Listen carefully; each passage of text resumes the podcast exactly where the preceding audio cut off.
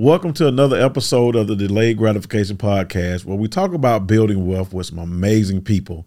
Today is nothing different than other episodes. I have somebody super amazing on here, Miss Johnetta Paye. What's up, Johnetta? Hi, Ramon. How you doing? Good. It's been a minute. Been a minute. I'm glad though, because the last time I saw you, I think I cried. But we're gonna talk about that. Oh, We're gonna talk about that. Yeah, yeah, Yes, yeah. yes, okay. I think I cried. Yes, I got in the car and I cried. you did. So, you can you introduce yourself? I am Johnetta Paye. I am a business attorney. I've been practicing for over ten years now. Wow, ten years Yeah. in Atlanta. Um. Well, I started in Chicago, and then I moved to Atlanta maybe about like six years ago. So I have loca- offices in Atlanta and Chicago. Now. You big time. I'm just, you know, I'm trying. So look, before I get into why I cried, I want to know what does delayed gratification mean to you? What does it mean to you? Um, for me, I, I think I've experienced delayed gratification my whole life. Um, just becoming a lawyer, because for example, you have to take the LSATs. Um, to it's a standardized test. Yes. You have to take to apply to law school. What is it like a, super powered SAT? Uh, ye- oh my god! Like I just never want to be bothered with the LSAT again in my whole entire life. But it's it's really difficult. Okay. Um, so you take the test, Mhm. then you wait to get your test results to see even if you scored high enough to apply to like any law school. So that's like delayed gratification because you're waiting for something that you're working towards or manifesting Yes. or wanting to happen, and you're doing all of the things that you need to do to make it happen. But then you have to that waiting period, that waiting period until it finally happens. Or for example, when I took the bar exam, I took it in like August in the summertime Yes. and I didn't get my test results back until like November. So I was waiting like That's well October. So I was yeah, I was waiting like three months to find out if I had passed this thing. Three whole months. And when I did, Hmm. I was like, oh my God, it was like a life changing moment. But again, that was that delayed gratification, those three months that I had to wait to find Did you out. pass it the first time? Hell yeah. I said I was only taking that bar exam one time and one time only. Oh, so you're really smart. no, I, I put in the work. So Okay. I took it like a job.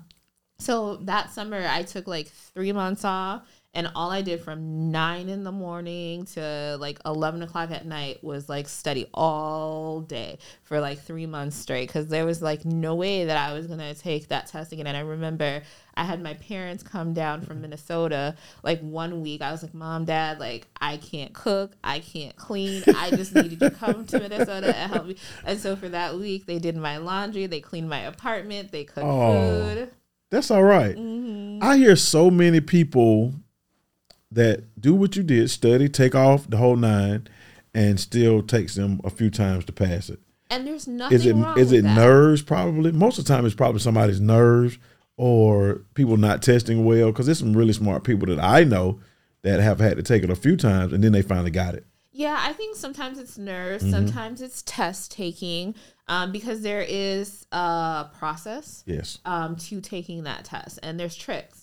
And so I think sometimes if you master the tricks, then it, it helps. So like for me, one of the tricks I did was anything that I got wrong, that's what I focused on the most Mm. because that's that's where I was making my mistakes. And some people will just focus on what they're getting right. But in order to grow and in order to prove, focus like on what you, you're getting wrong. Mhm. Wow, that's a good tip. That's a million dollar tip for a lot of these people that are. Yeah, I um, I never took the bar exam, but I did. Yeah. So I graduated from Emory Law. But when I graduated, I was already in love with real estate, and there was no way for me to go through that pain. I, I think that scared me. That pain of having to sit down and study, and I was busy already. So, you know, my my first love was I wanted to be Johnnie Cochran. okay. I Okay. wanted to be a criminal defense attorney. So my undergrad is criminal justice. But by the time I got through college, real estate had just taken over my life, and I love it, and I I- love it to this day. So Real estate is amazing, and it definitely has the power to create like Yes. long term generational wealth. and that's why I'm here. So now let's get into business law. I know you focus on business law. What does that look like? What kind of businesses? Like, what do I start when I need a business law attorney? So for me, one of the things I'm passionate about is reading. And so for me, I love contracts, and that's what business law is. And so um, I focus mainly on helping business owners protect like their brands, um, whether that be through trademarks, copyrights, and contracts. And then I also learned real estate because at the end of the day, I mean, it's just negotiating a contract to buy whatever it is that you're trying to buy. And my love is contracts. So when you say contracts, does that mean like contracts if I'm buying a business or contracts between like what what kind of contracts do you focus on? All contracts? Yeah. So, like I said, real estate is a contract, so I focus on that. And then, um, if you're like doing business with a partner, I strongly recommend that you have a contract to protect that relationship because a lot of times people will be excited to get into business with somebody, and you're like, okay, Ramon, let let, let like let's just shake on it. And then when you shake on it, you know, feelings get in the way, emotions get in the way, and then the deal's like all busted up. But if you value the relationship and you really want to protect it, Yes. then you would get a contract so everybody's on the same page with the expectations. When should we come to you though? Like when should I start talking to you if I know I'm getting ready to get into a business relationship with somebody? How soon before I, you know we, we sign that dotted line should I come to you? As soon as you're thinking about it, because then you can have a lot of the difficult conversations up front, and then you can assess, hey, okay, we're not even agreeing on basic things, and there's no contract in place yet. Maybe this isn't the right partnership for me. So it's like a marriage. You got to court, you got to vet. Do you do contracts? Like if I'm ready to get married, would you write my contract up Oh, for me? tho- those contracts, I- prenups, I don't. Any, anything related to family law is not me. Not you. No. But it isn't a marriage a business? Oh, you know, that's a good question. I marriage can be a business. It depends, I think, what you're getting married for, right? Okay. So some people, yes, they do have business marriages. It's understood, like, hey, we're forming this union because you have certain things, I have certain things, and together we can be a power couple. And other people, you know, they get married for different reasons, For like love? companionship. Okay. So it just depends on what you're getting. But I think I want you to write up my prenup because you're really good at business. So I want to make sure. All right, I know. So contracts, trademarks, um, Copyrights copywriting, and right? real estate. copyright and real estate. What's the difference between copyrights and trademarks? I hear people kind of use them interchange- interchangeably. What is there a difference? Yes, there is Okay. a difference. So, for example, this podcast that we're doing, you're going to release it in audio form and Yes. you're also going to release it in video form. And those two things can be protected by a copyright because when you think of copyright, I say think of something like artistic in nature, right? And so you're creating content that you don't want somebody else to use without your permission because there's value in this. Um, when you post it to YouTube and you get monetized, there's value in that or when you're selling sponsors to uh, you know advertise on your podcast there's value in there there's value in your content and so you want to protect that with a copyright so nobody else can take your content and try to monetize it for themselves So that's copywriting. So what's a trademark? so a trademark is the name of this podcast is delayed gratification. So that's the brand. So when people hear delayed gratification, they think about Ramon's podcast. And so because they're associating that word or that phrase with your content, with your brand, that is what a trademark is. So a trademark protects your brand and a copyright protects the content itself. Wow. So you broke it down. You made it so simple, like really quickly. I'm gonna tell you, I know that you are like super amazing, right? Because you, what is it? Approved. You got my trademark. You trademark one of my brands. You trademark Flipology, and I really just told you what I wanted to do and had a conversation with the team. And a year later, or less than a year later, you called and made me cry. Well, now it's taken more than a year because the trademark office is moving a little bit slowly. So now it's taken between like 12 to 18 months Okay. to get it approved if there aren't any like issues associated with it. So for you, and plus I know you as well. Um, so when you're registering a trademark, um, you have to select different categories that you want to register your trademark in. And so a lot of times people will just think short term um, and they won't think long term. So, like for example, I had an athlete client, Mm-hmm. um, and he wants to release a clothing line. So that's all he was thinking about is, oh, I just want to trademark this for my clothing line, and that's it. But I'm like, you are going to probably go play professional ball. And so you want to make sure that you're protecting this brand name as an entertainer, as Hmm. a performer as well, and not just the clothes, even though that's what you're focused on. So right those now. categories, like so when you apply, you have to put in like entertainer, clothing line. Is that what you mean? Okay. Yeah. And so sometimes people will just do the one category and not think about the different ways their brand or their business can grow and expand. And so you definitely want to try. Um, and that's what working with an attorney is helpful is because we can help you to think of and see the different ways your brand might grow so you can make sure you're fully protecting it and not just one aspect of what you do. Why wouldn't I add like ten categories?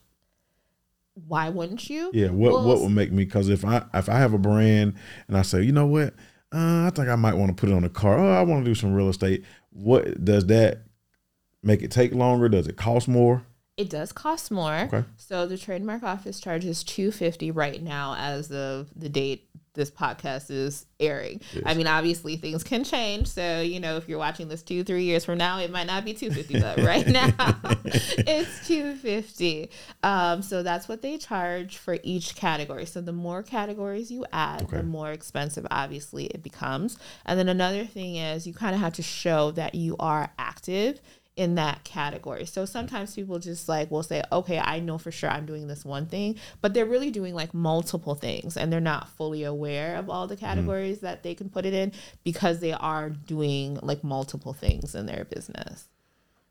if I let's say I applied for my name in real estate, but in I, I grow two or three years later, I become an entertainer. Do I have to reapply for that same name and add that category, or can I just add that category to that trademark It would be a new application? yeah. Ooh. Yeah. So I've got to go through that 12 to 18 month period Mm-hmm. again. So what's the steps like? Like if I come to you, what does it look like? I know that I want to trademark something because now I know the difference between copyright and trademark. Like we just learned that today. If I want to trademark my logo or my name, what does that look like?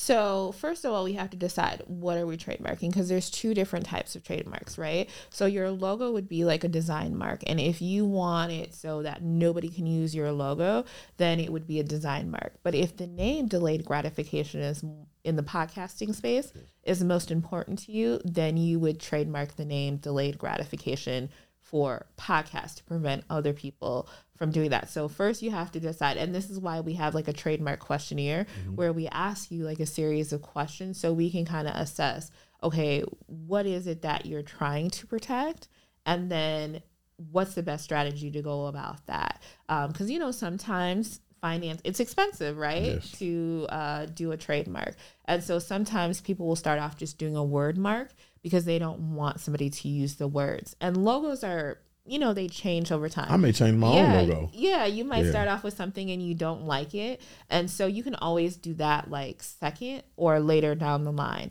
But um, the name, usually people are pretty much like married and committed to their name and they don't want to change that. So I would just say start there first. Start there. Have you seen where? And I guess I'm gonna ask a couple questions here about just I've heard about people doing the trademark while I drop it in the mail, and I guess when I drop it in the mail, you're not supposed to be able to use it. What do they call that? The poor man's copyright is what it's Oh, called. it's the copyright, not the trademark. Yeah, poor Okay, man's okay. copyright is what it's called. So um, to establish your date of use or whatever the case may be, you uh, take that thing you created and you mail it to yourself, and then the postmark date uh, signifies okay, this is the date that you started like using the thing. Um, but So what? I can't open it. well, you just keep the envelope, you know, with the postmark date, right? But then how do we know? Anything could have been in the envelope. That's what I'm saying. How do we know what was actually like? So so maybe I just don't open the envelope then. I guess. Um, but yeah, so and now you can see all the complications with why the poor man's copyright is not the best way Okay. of establishing or protecting um, whatever it is you're trying to protect. So that's why we have copyright registrations, and you actually submit that thing. So if you were doing like this podcast episode, you would submit a video copy of this episode to the copyright office. And so now they have it on record like on this date today that we created this episode because that would be the date of creation or the date of publication because there's somebody else in the room with us who's who's watching this um, and then you it's going to be on YouTube or, and all these other platforms. So you know it, it will be published to a third party, um, and so that's why we have copyright. So now it's documented. There's no confusion um, that you know Ramon created this thing and he is the one that owns it. So do I have to copyright every episode? If you want them to be yes. But here's the thing though. When you create something you mm-hmm. have what's known as common law copyrights right? Okay. so that means by virtue of creating it it's it's protected by a copyright. But the limitation is you're only limited to your geographical area. So if somebody in Georgia or Atlanta was using delayed gratification for the podcast, then you could uh, take action against that. But if somebody else in Missouri started using delayed gratification for their podcast and you don't have a federal copyright, you can't do anything about it. Oh wow. Oh wow. That's scary. That's why we say copyrights and trademarks to protect your assets, right? Because these are all things that you can leverage to build generational wealth.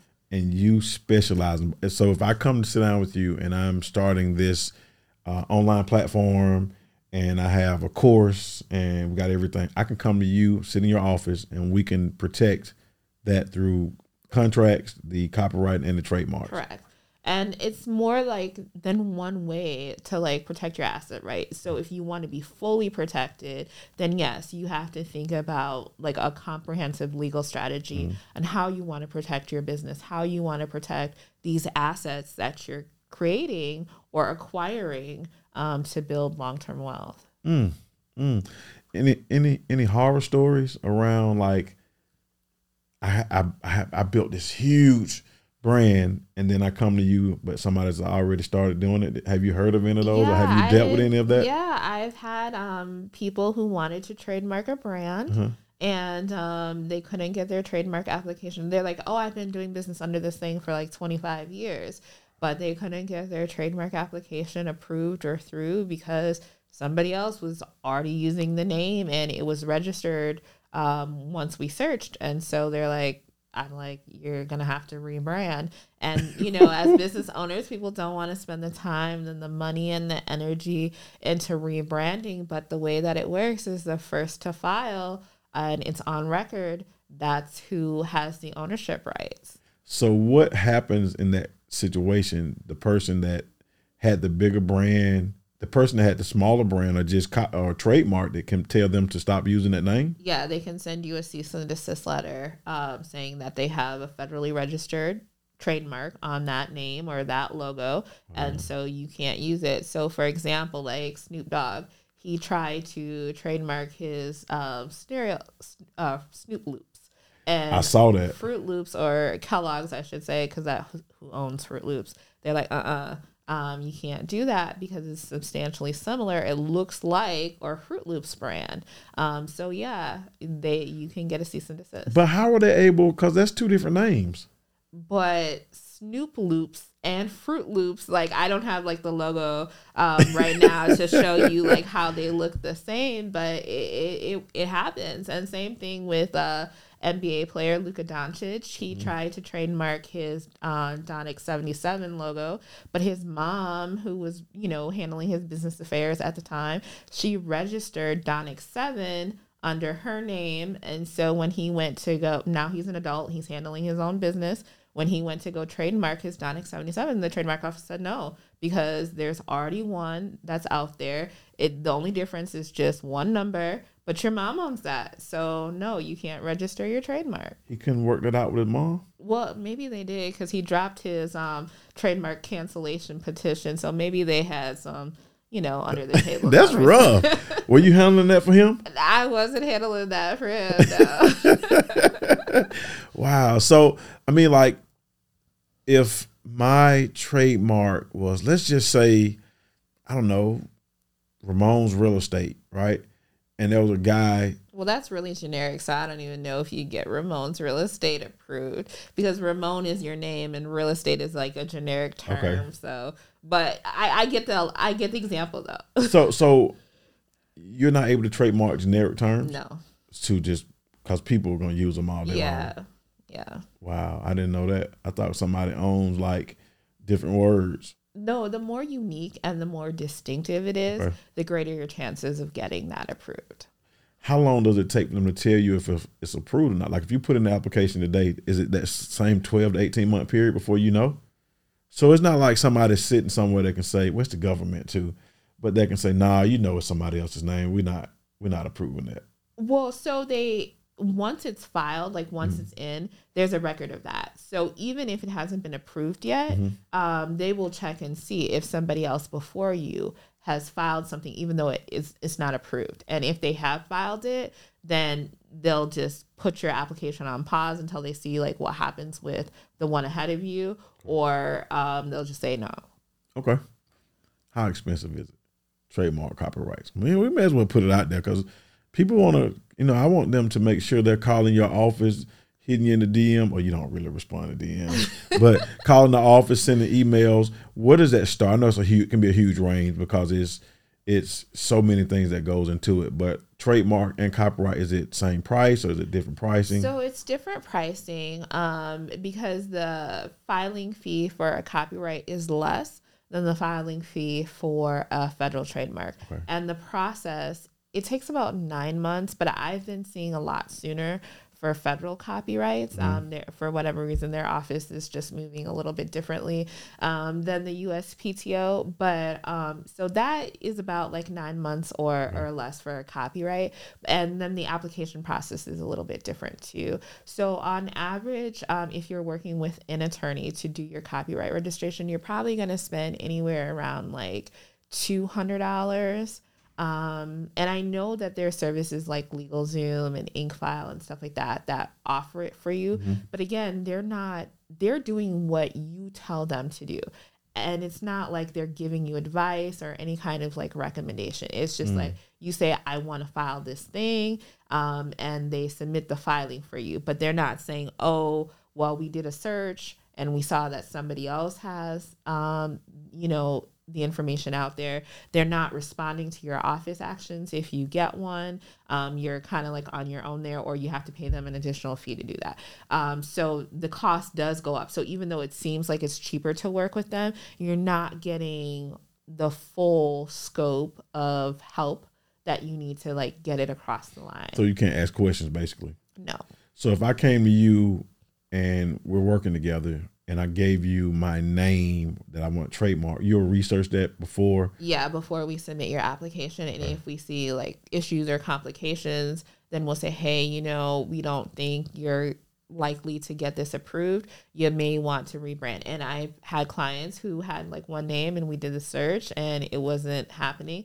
And but at least they've rebranded up front though, right? On the front end. So it's a little bit easier. And we were able to get their application approved. And I've had people who filed it themselves and um, you know ran into that issue because they didn't check and then they ended up rebranding and we got it through so So when I'm starting a business, these are things that I should be thinking about up front.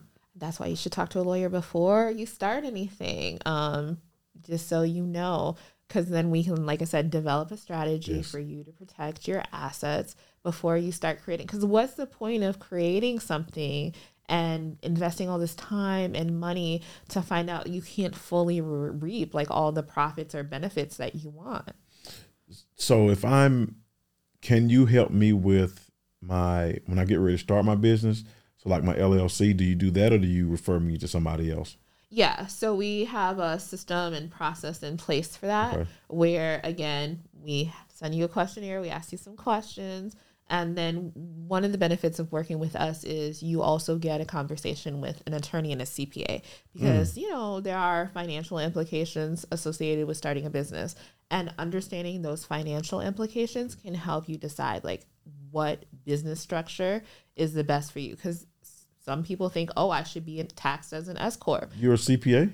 no we have, you have C- in house. um, we have cpa partners Okay. um, okay. that you know we do the consultation with. But like some people think, oh well, I want to be taxed as an S corp. That's not the best tax selection for everybody because one of the requirements of being an S corp is you have to pay yourself a reasonable salary, and your business might not be at the point where it can afford to pay you a reasonable salary. So you wouldn't want to choose to be taxed as an S corp. But people see, oh, my friend has an S corp tax selection, so oh, that's the best thing for me. But for where you at in business, it might not be. You know what I learned earlier, a few weeks ago on one of the episodes of the podcast is that that you can be an LLC and elect to be taxed as an S corp, so you don't have to do all the board and pay yourself. It still passes down. You save a lot of money, but again, you got to talk to because it's based on your situation. You got to still talk to your accountant, CPA, and your business attorney Yes. because we all need a business attorney. Yes. Right. Okay. I like that. I like that. So you can help us get started. And if we're planning from the beginning, we can be thinking about that trademark and copyright Yes. from the beginning. and we've had a lot of clients where we form the business for Mm-hmm. them and then we've done their copyrights and we've done their trademark as their business has evolved and grow because like i said it's about full comprehensive protection because we want to protect like every aspect of our business so that way we know when we're passing it down um, you know, that or loved ones or whoever is inheriting our business isn't inheriting like problems. They're Yes. inheriting the benefits, the revenue of our hard work. If not, they just sell it Well, that's true. or just walk away. I mean, I've seen a lot of families that inherit businesses that are, like you say, could be challenges and nobody wants to deal with it. So they just walk away from it. yeah. But then it kind of, I feel like that's a disservice. Well, but they should have set it up correctly though. But I feel like that's kind of like a disservice to the person who spent all that time having like a vision and a dream and wanting to like change like the legacy of that family. So like for example, like my family we own an event rental Yes. business and my nieces and nephews they work in the business. Um so you know they get paid $17 an hour. They get paid how much? $17 That's a lot of money. Hey. That's I mean, literally because minimum wage is what like ten dollars, nine dollars. Yeah, I guess. Yeah. And so uh, just to see them, you know, have this opportunity to like, they don't have to go to McDonald's. They don't have, n- I- not that I'm knocking McDonald's or Wendy's or anything like that, but they can come to the family business, put in their hours, make $17 an hour. And I mean, these kids like are making like good money. Like my nephew, like he can clock like $600 in like two weeks. I wasn't making six hundred dollars an hour in two weeks when I was his age. So I'm like, you know, they're blessed Yes. to have um, family members who had the foresight to be like, okay, we want more for you guys. We want more for this family. We want you to have opportunities. So we're going to create something to make that happen for you. But at the same rate, I don't know that long term they want to operate this business either. Mm-hmm. And so now we have to start thinking at some point about what the exit strategy is going to be so we can still like reap the benefits for the family family. but you know maybe if they don't want to operate or manage it then they don't have to do that I was just having this conversation about my children, and somebody said, "Well, do, do they do real estate?" And I, I was like, "Not really," but I want them to understand it because my vision and my place in life may be as a real estate developer and owning real estate, but each kid is different, and God may want one of them to be a school teacher and one of them to be a veterinarian. And so if I force them over here to do this, then they're not in their gut doing their God given purpose. So they may not ever be happy. And so that's like you're saying, we need to start out with that in mind when we're building a business. And that's why we have a business attorney. Because what if they don't want it? What if I retire? That's why we got to put other people in place. Because I can assure you that probably two of my kids want to be in the entertainment industry. And, you know, they need to understand how to how to buy and sell real estate, how to manage what we have, but not go and do this day to day. yeah and i mean Yeah. the skills that they learn from you i mean they can invest their entertainment money Yeah, we into can, we the can real help them. estate assets yeah yeah, my daughter that's um just turned 21, that's you know, we're working on a property and that's some of the things that even like the tenant didn't pay rent. So you got to deal with this. Mm-hmm. Like I sent a video, you know, posting the notices, like what's next? Do we help them? I also showed her the other side. There's some services right now that help people pay rent and bills. Mm-hmm. But the tenant has to go out and do it and apply, yeah. And, and we we're not able to get personal with that, like it's a business. Because early on, I would listen to every sob story. Oh, my baby didn't have no diapers. I'm like, take the twenty dollars. Off. All right, don't pay me this week. Now it's a it's a business. No matter who steps in, rent's due on the first, late on the third. Anybody can manage that part of it. Mm-hmm. They don't have the same heart as I have, but I don't need to have that heart because it's either you're not paying your rent and I'm not taking care of my children, or you got to pay your rent and I can take care of my children because this is my business. So I get what you're saying though. You know, we got to set it up right from the beginning. And with your point that you just said there, sometimes it's better to have like somebody else who's like, you know, indifferent to yes. that stuff, um, handling that and just being like, hey, you know, rent is due and, you know, no, no graces. Yeah. And that's part of too, like building your team is knowing where you're weak at mm-hmm. and then finding somebody you can put in place to handle those things that you're weak at. Cause that's how you grow faster. That's how you scale. So when I come to you to start my business, do you help us set up like the operating agreement procedures do you go into all of that or, or do you just help us get started file it the business and then we got to go somewhere else and figure out how to operate it no um so we do offer like an operating agreement template for like our deluxe package okay and then if you want an attorney to customize it for you it's just a little bit more extra but yeah we do have um you know we can help you help us with regard. that part of it mm-hmm. what have you seen though like give me a success story. Somebody that started with you guys from forming the LLC to going through copyright and trademarks. So I would say one success story I have is uh, Wayne from Happy Hearts Pet Care. Um, he came to me when he first started his business. Well, I mean, he had already had it started, but it wasn't on the scale that it is like now. Um, so we had he started with us with just a legal chat. He's like, hey, you know, this is where my business is at right now. And I can see myself growing, but I mm-hmm. don't know how best to like strategize and do stuff to like, you know, take it to where I envision. And his goal was to have a retail pet um, grooming shop. He was mobile at the time, but he wanted a physical location. And so we talked about it, and um, he now has his um, location. I introduced him to the commercial real estate broker that helped him to get into the space. Mm-hmm. And I just talked to him like last week, and we were talking about when he, we first met, his business was doing five figures, and now he is doing you know substantial like six figure business. Is he here in Atlanta? Mm-hmm. Okay. Yeah, and so it was just been amazing to like see him. You know, this young guy come into my office, just you know, on a simple you know legal strategy conversation that was it. And then we worked with him and now he's like like i said retail shop accomplished that looking to get a second one making you know strong like six figures. I'm like wow. go ahead wayne. Wow. So i don't we don't have pets so i wouldn't know anything about it no I, I got enough to deal with with the kids. So i heard you you said it a couple times legal strategy sessions. What does that look like? And um how do i get one so we call them um, legal chats, mm-hmm. and we offer them in different time increments. And he he booked an hour long one, so he came to my office and we sat down for an hour, and he told me what he wanted to accomplish with his business, and then we kind of came up with like an outline, like a framework okay, these are some things that you should strongly consider mm-hmm. um, based on where you're at in business and where you're looking to go. And then, you know, here are some people or some resources that I know that can help you in your business journey. That's nice. How much is that for an hour? 150. Only 150? Yeah. You're going to do all of that for me for 150? Yeah.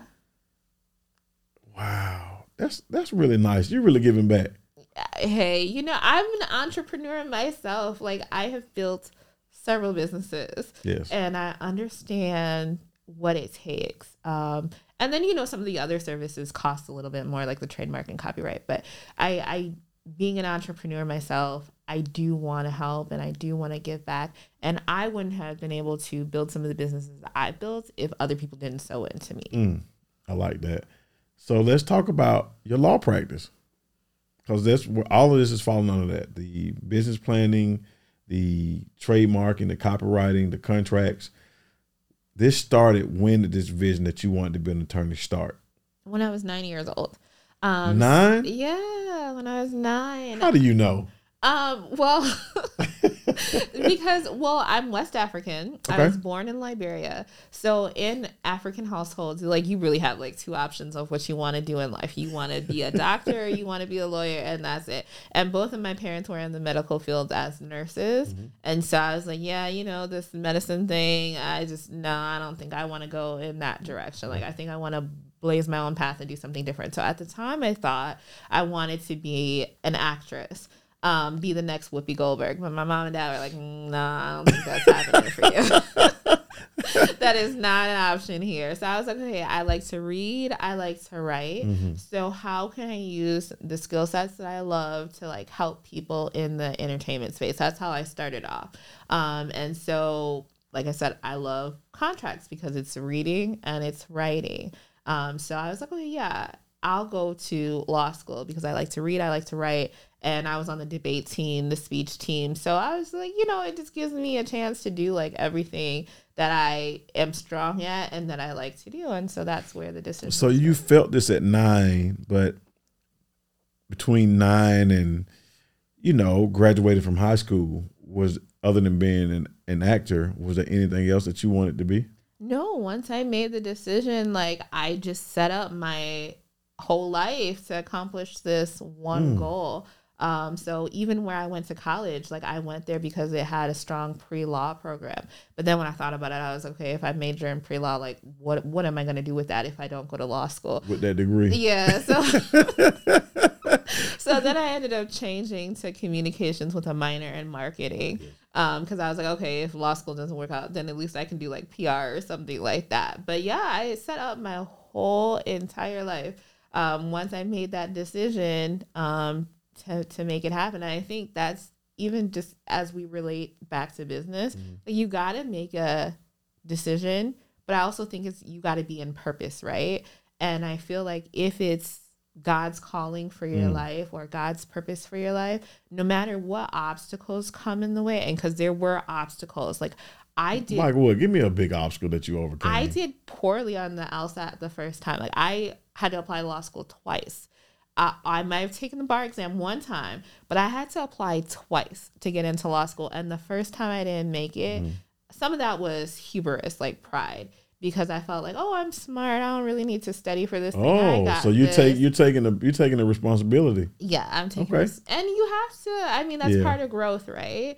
Um, and I realized God humbled me real quick when those test results came back and it was awful, those LSAT scores. I was like, okay, clearly I don't have this. So I need to like readjust. And I found myself a mentor. I found somebody who, a couple people actually, who had successfully applied to law school. I asked them for advice, like, hey, what do I need to do? I took um, a prep course to help me learn the tricks and te- to study for the LSATs.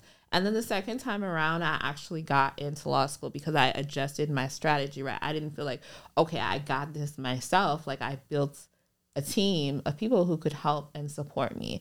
And so I, as somebody who has experienced um, things not working out, Yes. that delayed gratification, I would definitely say when you have a setback, just like sit back, think about it for a second, but don't give up on your dream. Mm. You might just need to go about it a different way Yes. in order to get, you know, that actual goal that you're trying to achieve.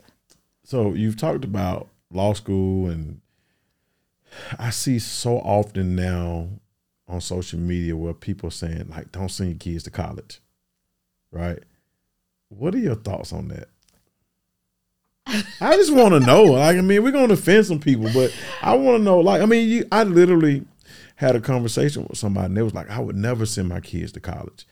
I have my thoughts on it, right? Because everybody's different. Every kid is different, and as a parent, we're supposed to recognize some of those special skills and and you know they're like things that they like so that we can help guide them but some of us don't have parents that can see that so what are your thoughts on sending kids to college I feel like for me, college was a waste, right? The only thing that I got from college was because I moved from Minnesota and I went to college in Chicago. Mm-hmm. So I feel like I stepped into myself and who I was being in Chicago. Um, that really like grew me.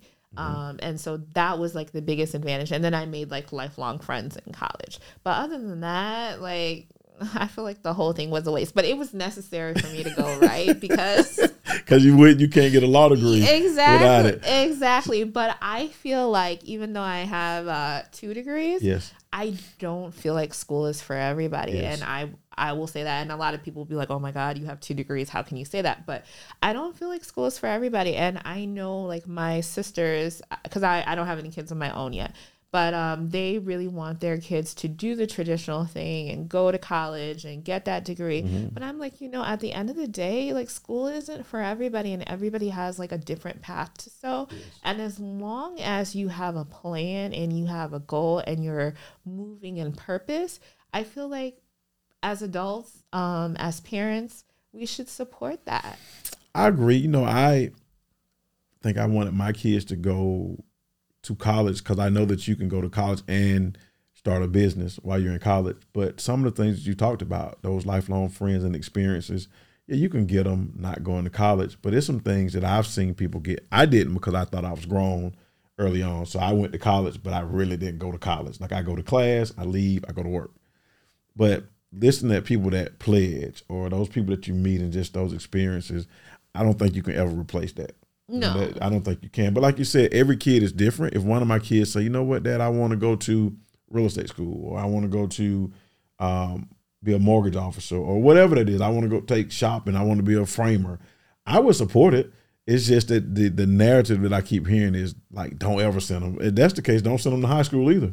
Cause you definitely, cause I haven't figured out what is geometry for yet. Yeah, I don't even know. I barely made it through geometry, so I couldn't even tell you. I don't know anybody that likes geometry. And I can't even do algebra to save my life. But thankfully, I have a job where I don't need it. So I don't yeah. have to do it. Yeah. So I mean, that's what I'm saying. If that's the case, but I don't know. That just you know thoughts I have around growing up and us building and it taking time because we're gonna figure that out over time. That's Yeah. part of the delayed gratification. I know for me, I've been in business now in the real estate industry for 28 years, and I learn something every day. But there's some things that I sacrificed or didn't do early on that I'm grateful because now I see some of the benefits.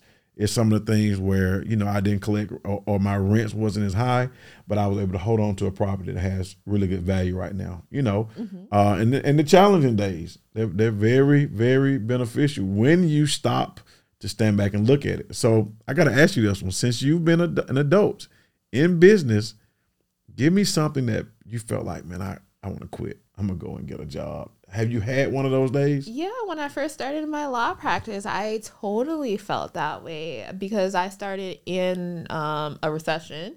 Um, and I was just like, I'm straight out of law school. And I started because I had applied to different firms and nobody would give me a job. Why? Uh, it, because we were in a recession and so you were in a market competing with like people who had 5 10 15 years of experience Yes. so why would they hire me no experience over somebody who's available in the marketplace with more experience than i had um, so I had just came off of interning at the uh, Obama office. Um, it was at the time he was running for office. Really? Yeah, Like he was running for president? presidents. Uh-huh. Yeah. Um, so I had just finished that whole experience, and I was like, you know what? You know Obama?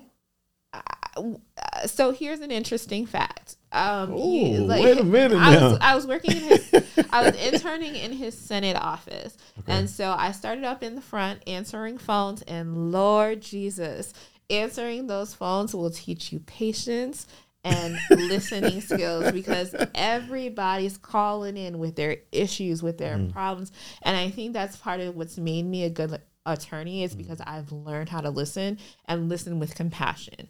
And so I worked my way from answering phones and it was like non like I when I went home at night I would hear the phones ringing because it was like non-stop ringing. But I worked my way from the front to the back. And so when I got to the back, that's you know where Obama and all the other important staffers are. Um, I actually would write the letters that he would send out. And then Valerie Jarrett, um, she would review them. Um, and then if they were all good and she liked it, then we put his signature. He would sign them. Um, so I I wrote this letter. Are you serious? Yeah, yeah. I never knew that. Yeah. So I had left all of that, and I was like, okay, so Hold on, wait a minute. I'm still stuck on Obama. No, hold on. You got pictures with him? Um, no, I didn't, because he was out campaigning. He was You didn't get a selfie? no, because he he was on the road at that time. He was running for president of the United States of America. Was it? So he was hardly in the Senate office. But do you did you take a lot from that experience of working there? Did that help you in anything like grow or the relationships?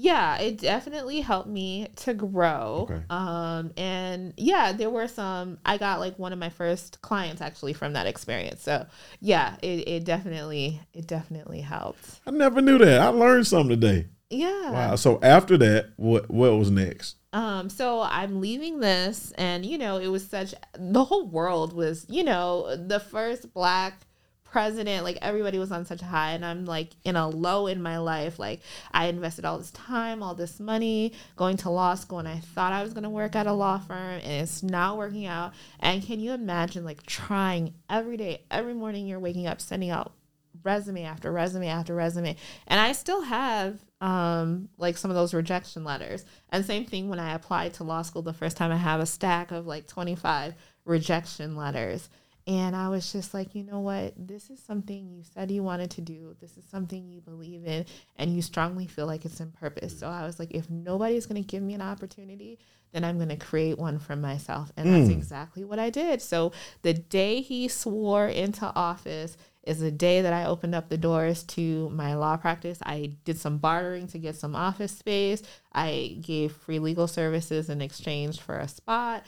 Um, and then I just started like hustling, you know, putting stuff out there to get clients. And, and here we sit today. But, you know, I'm just, like I said, I'm living proof that life doesn't always go as planned.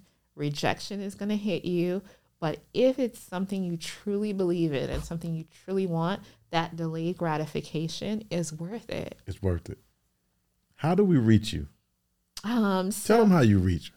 uh, you can reach me um, on Instagram. Um, uh, you can, but here's the thing about Instagram: there is like a book button on there, right? Okay. And so when they click the book button, then that actually comes to me. So DMing me on Instagram is not the best way to reach me. But if you click that book button and you schedule a consultation, um, that's one way to reach me. So do you have so that I know you said 15, 30, 60 minute consultations and we can click on that. and schedule your increment. The 15 minute one is free, and then the 30 minute one is 75, and the hour long is 150.